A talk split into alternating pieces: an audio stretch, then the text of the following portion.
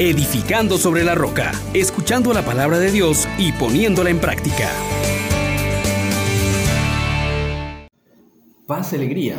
En Jesús y María le saluda a su hermano Juan Elías de la Misericordia Divina, dándole gracias a Dios una vez más, porque nos permite acercarnos a su palabra y nos permite descubrirnos que estamos llamados a ser perfectos como nuestro Padre Dios es perfecto.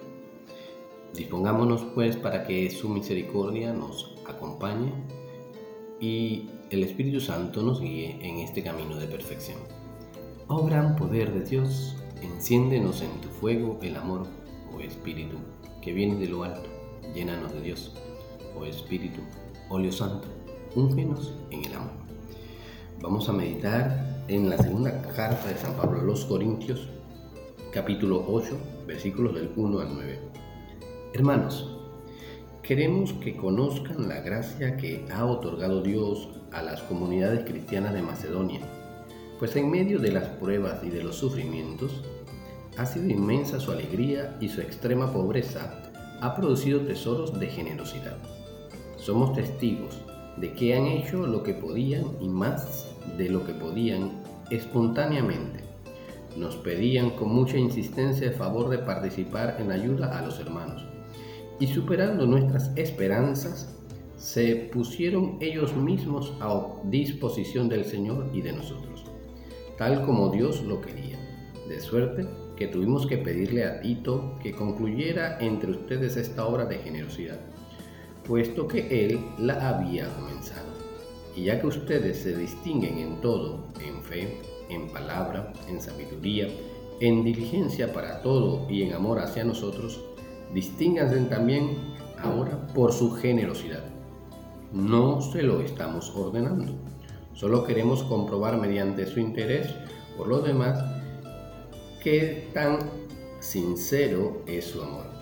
Bien saben lo generoso que ha sido nuestro Señor Jesucristo, siendo rico se hizo pobre por ustedes para que ustedes se hicieran ricos con su pobreza. Palabra de Dios. Te alabamos, Señor. Hermanos, Hoy nos encontramos con un llamado de exigencia fuerte. Es que el cristianismo es exigente porque es amor puro, un amor que se entrega. Y entonces queremos que también te des cuenta que es un continuo crecimiento, es ir en búsqueda de aquel que está con nosotros, que es Cristo Jesús, el modelo a seguir. Nos ha dicho Jesús sean perfectos, como su Padre es perfecto. ¿Y a qué se llama perfección?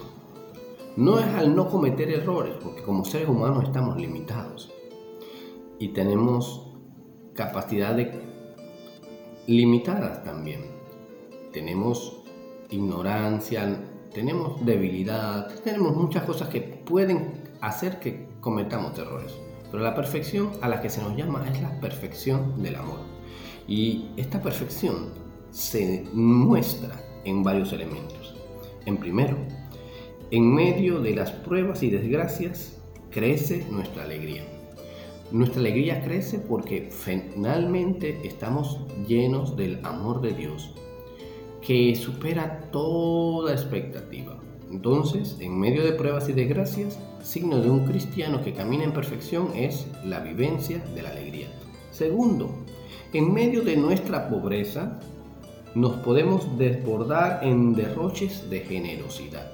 A eso estamos llamados, no a acaparar, no al egoísmo, sino a brindar de lo poco que tenemos, pero darlo con amor. Tercero, esto es importantísimo.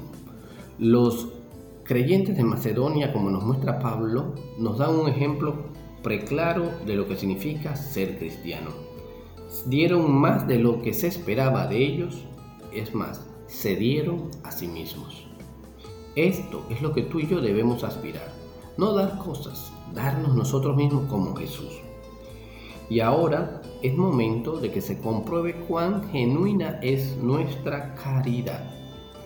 No de palabras, solamente ahí estoy contigo, sí, que Dios te bendiga, no, no. El amor de verdad se muestra con entrega, Y una entrega que, duele hasta los bolsillos, ¿ah? no de lo que nos sobra, sino de lo que tenemos para vivir como la viuda. Y finalmente, tenemos que aprender algo que nos motiva. Nuestro Señor Jesucristo, siendo rico por nosotros, se hizo pobre, para que nosotros con su pobreza nos hagamos ricos. Acuérdense, Dios se abajó, se hizo kenosis, se despojó de su condición divina y ahora nos invita también a esa humildad, a esa pequeñez, a ese donarnos para que con los dones que tenemos enriquezcamos a otros. Entonces, ¿a qué te invita Dios hoy? ¿Qué quiere hacer de ti? Bueno, mi hermano, que te convenzas de que Él está contigo y es que Él tiene la victoria y por eso podemos estar alegres. El Señor ha estado conmigo grande y por eso estamos alegres es necesario que nos cuestionemos qué tan generosos somos. ¿Qué damos? ¿Lo que nos sobra? ¿Cómo lo doy? ¿Con egoísmo? ¿Con hipocresía para que me vean que doy? Revisemos qué tal auténtica es nuestra generosidad. También el Señor hoy nos llama a esa perfección, a esa emulación del amor ágape, del amor oblativo, del amor que se da donándonos en perseverancia y en todo nuestro ser. También el Señor hoy te invita a que avances por el camino de la perfección y asumas una caridad genuina, no buscando intereses personales. Y es necesario que lleves a imitación de Cristo en ese kenosis, en ese abajarte por amor. Así puedes elevar y enriquecer a otros con tu pobreza, con lo que tú das. Mi hermano, mi hermana, ¿cómo lo podemos lograr? Pues esto es aquí donde yo quiero que tú te enfoques. Lo podemos lograr si reconoces que la vida sin Cristo trae muerte y sin embargo hay una vida abundante cuando lo aceptas como Salvador. Es necesario también que en el otro lo, lo puedas servir como si estuvieras sirviendo a Cristo. Y te propongo algo sencillo. Darle algo a otro que en verdad que tú aprecies mucho y se lo puedas dar a otro. Algo de las cosas tuyas. Tómate tiempo también para estar y escuchar con alguien a quien no aprecies tanto o no sea tan fácil su compañía. Saluda y haz una buena acción a alguien con quien no tratamos asiduamente.